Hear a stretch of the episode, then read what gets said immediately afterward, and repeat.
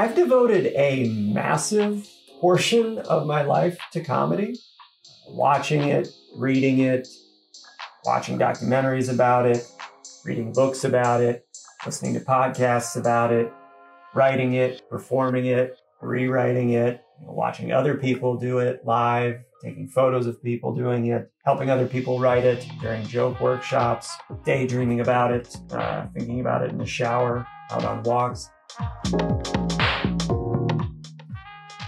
Should I have done something else with my life? Uh, should I be doing something else right now with my life other than making a video about comedy? aren't there uh, aren't there larger problems to be solved?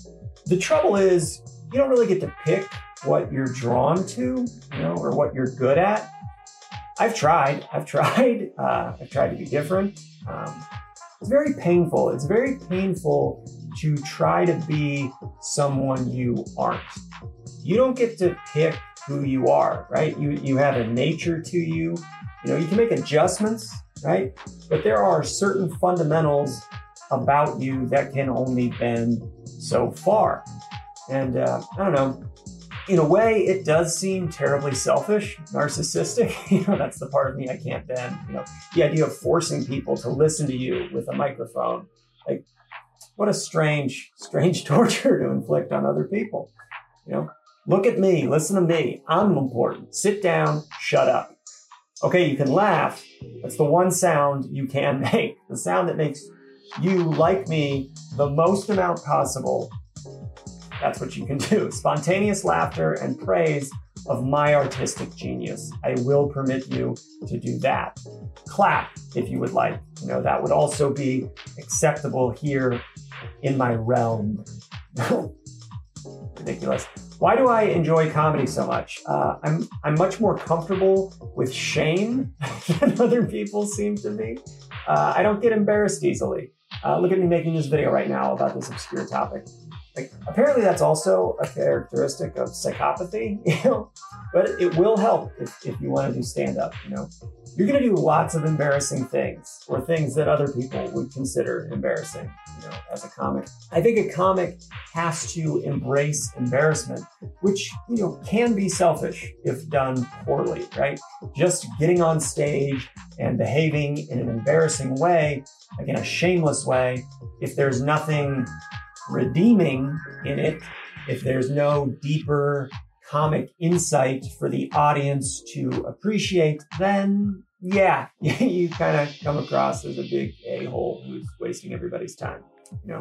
But embracing embarrassment as a comic is critical because that means embracing your imperfections, right? That's the whole project. You're trying to be okay with all of your terrible shortcomings, and then that gives other people to be per gives other people permission to be okay with themselves as well, right? It's it's a commentary on the human condition, trying to maintain optimism despite our limited, fragile existence. You know, just laugh at it, keep on dancing. Who cares if you only have one leg and a missing eye, right? That's fine. You're fine. I do stand up because it helps me come to terms with who I am, right? Is it a good idea to use comedy as a sort of therapy? Maybe, maybe not. Uh, but regardless, stand-up has forced me to dive into my own psychology in ways nothing else has in my life. You know, I'm always, you know, picking through my brain. I was a philosophy major in college, and I was always reading these complicated books. You know, I was in conversation with these really smart dudes from hundreds of years ago, and uh, you know, they had lots of interesting things to make me think about. But stand-up is more potent in some ways. You you put something out there that you think, and then you get maybe slapped in the face. You know, with the reaction. I mean, one way or another, you're getting you're getting slapped with another reaction. It's very different from reading books by unresponsive, uh, really smart dead people. It's amazing how much can be disorganized, you know, under the underneath the surface of your mind, especially once you start looking like a little bit deeper, a little bit deeper, you know, following those threads. And there's a massive incentive to figure out what's really going on in here, what's true and what's not true, what's what's jiving with reality and what's not. Because if you don't figure it out, the audience is gonna look at you like you're a crazy person. You know, they're not gonna laugh if they don't understand you, right? Laughter is recognition. A lot of times, you know, you hear comics after a joke bombs, they'll say, you know, well, that one was just for me. You know, it's a good joke. You know, you dimwits just don't get it. You know? And maybe you're sort of right in that situation. Maybe it is a well-structured joke, and maybe with the right people who understood you more, it would kill. But that doesn't really matter right here, right now. You know, it's sort of irrelevant. And maybe it is more than a bit selfish not to recognize that, you know, that that's part of the art form of stand-up. Are you a comic, or are you a person who gets up on stage and gloats at people about how great you are? Comedy is ultimately a dialogue. It's not a monologue. That's what's so interesting about it, even though it's just one person up there. There, there, there's sort of strict limits on the two-way communication that happens, the form that it takes, but it is two-way communication. Comedians need the audience for feedback. It's critical for us to, to understand our material on a deeper level. Like, you can never really master what you're trying to get at without that connection to other people, right? The audience is necessary to understand yourself and understand your own material. Like, I definitely used to get on stage like I was trying to prove something to people, you know? Like I was trying to win the prize of laughter, you know? That's a, that's a terrible way to do comedy, I gotta tell you. It's, that's a bad way to approach it. I think I did that initially because I came from this sort of academic philosophical background where, you know, you wrote essays to try to win an argument. And uh, I've since learned that's actually a terrible way to debate. You know, the goal, the goal should never be to win, right? That's, that's, and that sounds weird, but it shouldn't be. Like, that's one of the things that's gone terribly wrong in our political culture. Like, the goal should be increased understanding and competence in dealing with difficult issues. You know, it, it, who cares? Who cares who wins? This is me getting mad about this. Um, but that's, that's all ego, you know, what works. That's what matters. What works, you know? And I think that's true in comedy as well. Like, there's this idea of killing on stage, you know, killing in comedy, you know, it, it implies taking from the audience, you know? Well, I killed you. I got your laughs. You couldn't help it. You tried to cover your mouth, but your laughs came out anyway. And now they're mine, all mine. It's silly. Uh, that's not the best way to do it, you know? That's not the best way to do anything. You know, that's, that's your ego getting in the way of a much more beautiful experience, in my opinion, uh, if, if you get the chance to, to have it. The thing is, you might get huge laughs, but you always have to ask at what expense.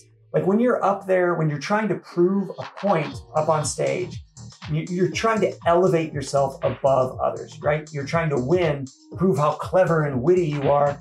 That's fine, whatever. But it is ultimately selfish, you know? Like, what are you leaving the audience with?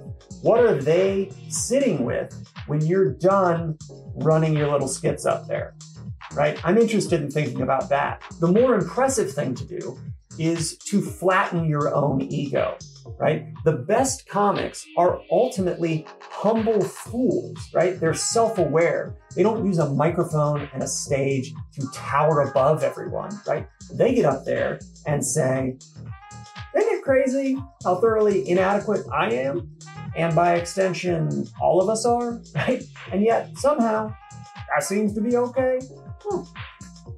That's kind of funny. I'm not saying jokes say this directly, but it's the general subtext, right? Most of the very best jokes I've encountered are subtly implying something along those lines. There's a there's a professor on YouTube, John Verveke, Verveke, I don't know, Verveke, I think. I'll link his lecture series in the video description. I heard him talking on a podcast about the difference in Greek philosophy between the ideas of philia nikeia, which is the love of victory, and philia sophia, which is the love of wisdom. So those are those are two very different ways to live your life. You know, he talked about he talked about watching two fighters in combat. You know, now there's the, the philia nikeia aspect of the fight, you know, who's going to win, who will the victor be. But there's also something else going on in the fight. There's the process of the fight itself. There's the dance that the fighters are in with each other, right? That's a different kind of excellence and beauty that can be appreciated. No one wants to see a fight in which one fighter immediately defeats the other, right? You want to see each participant push the other, to see their limits, right? You want to, you want them to push each other to their limits. You want to see them compete at the highest level. You know, you want a you want a close match. And the fighters want that too, you know? They both want to win, but they also want an optimal challenge, you know? That's what, that's what we all live for, right? To perform at the peak of our capacities. You know, everyone finds that, that thrilling, you know, doing something we're very good at.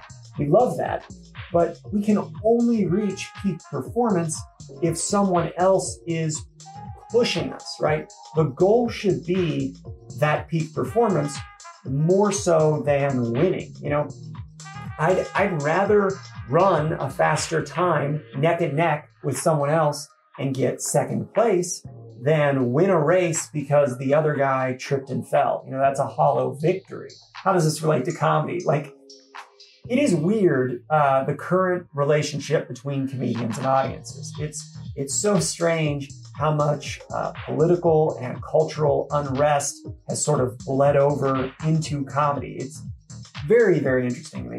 You know, genres of uh, drama, tragedy, comedy are getting melded together, you know, both in stand-up and in television and film.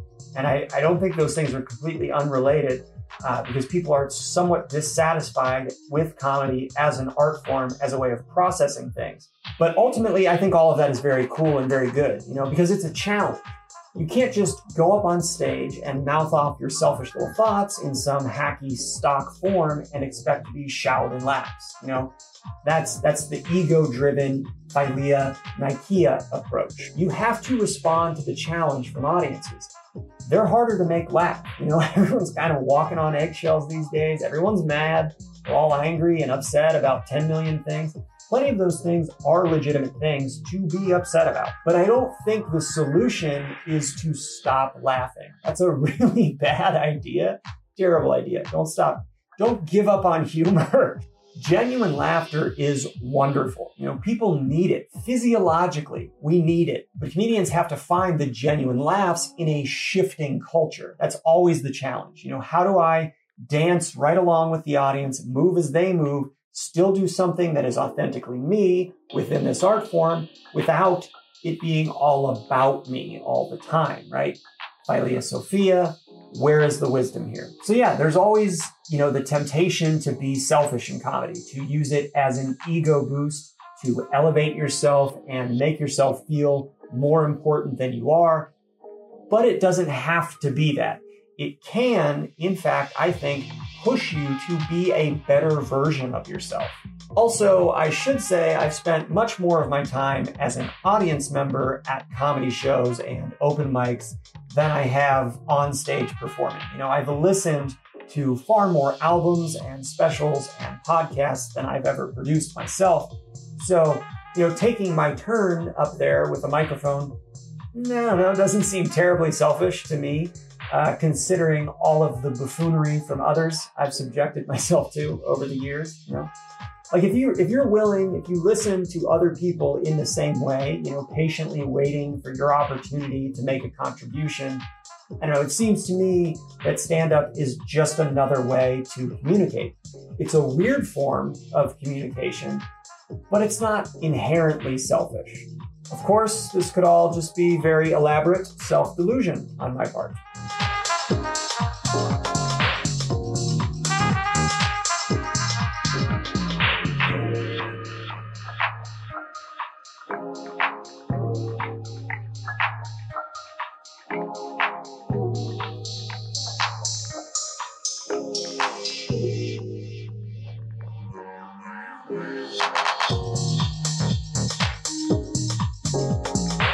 Well, that's it. You've reached the end of the episode. Welcome to the podcast outro. An outro is the opposite of an intro, kind of like an innie versus an outie when it comes to belly buttons. Comedy obsessed. a podcast featuring Mike Frank of another lazy millennial dot com. If you haven't figured it out, this is a podcast about stand-up comedy. I'm a stand-up comic. I don't think stand-up is well understood by that many people. Comedy nerds like me, you know, we respect it as an art form. Lots of other people have a rather low opinion of it. I understand why. You know, there's lots of rough, bad, roast, disappointing comedy out there. I've made plenty of it. But I also don't think that that low opinion of the art of comedy is justifiable. I think stand-up is a beautiful, challenging, rewarding, complex art form that deserves as much respect as any other performing art. It's incredibly impressive when someone is able to write and perform stand-up that is wildly funny and even simultaneously insightful. I'm not saying that happens all the time, or even the majority of the time. But when it does happen, I think it's incredible. So this is a podcast where I discuss my own struggles with trying to do that incredible thing. I'm going to talk about my experience, what I've learned over the years writing and performing stand-up, things I've picked up on to try to do it better, nuances to the art form you can't fully appreciate until you've actually experienced them in some capacity. But I'm still, probably futilely, going to try to relate those lessons to others interested in stand-up, whether you've done it or not. I'm a bit of a nerd. I've got a background in philosophy from when I was in college. I also maintain a deep interest in psychology and neuroscience. I poke around in economics, history, and literature. There's a list of book recommendations on my website that you can check out if you're interested in any of those things. Weirdly enough, I find ways for these subjects to inform my understanding of stand-up. Hopefully, you find the discussion of these ideas to be as satisfying to your own curiosity as I have to mine. I should also mention that I'm a dentist. That's my day job. I have a YouTube channel where I'm trying to teach people how to take care of their teeth and improve their oral health. Oral health, that's mouth health. I want to help you with your mouth health because I think that our healthcare system is failing, and I don't think that trends within the industry are heading in a good direction. I don't think I can really reverse those trends with anything I do working as a dentist. And you might be thinking, how are YouTube videos supposed to help people improve their dental health? Preventative medicine. It's the most powerful weapon we've got to reverse the healthcare crisis in America. I truly believe that. I'm trying to make a positive contribution to that struggle. So you can find me on YouTube. My channel is Another Lazy Millennial. It's all one word when you search it. Google will ask you if you meant Another Lazy Millennial as three separate words, and you can defiantly state to Google, no, I meant it as one word because I want to find Mike Frank's YouTube channel. Thank you very much. That's what you should tell Google. Uh, there's dental stuff there. There's stand-up stuff there. I'm a weirdo, but I've decided I'm finally committed to being me instead of hiding what I'm really like. So congratulations. This is me, y'all. My website is another lazy millennial dot com. If you give me your email address on that website, I'll be sure to keep you up to date about future comedy tours and projects I hope to create. You can find me on Instagram at Comedic Exposure. That's C O M E D I C E X P O S U R E, Comedic Exposure. I take photos of comics there. I'll be posting stand-up clips there. I'll also likely be posting clips out of this podcast there. I'm on TikTok at Mike underscore the underscore dentist, as well as a separate TikTok account where I'll be posting stand-up clips at Mike Frank Comedy. That's M I K E F R A N K E, comedy. All right, thanks for listening. Honestly, really appreciate it if you've listened listened to this whole spiel. Please share with anyone who you think would like any of this stuff I'm doing. Ask me questions on YouTube and TikTok. I'll do my best to be responsive and helpful. So yeah, that's about it. Go ahead and get outside, go on a walk, get some exercise, get some sleep, hug somebody you care about, read a book, do something challenging and worthwhile. Have a lovely day.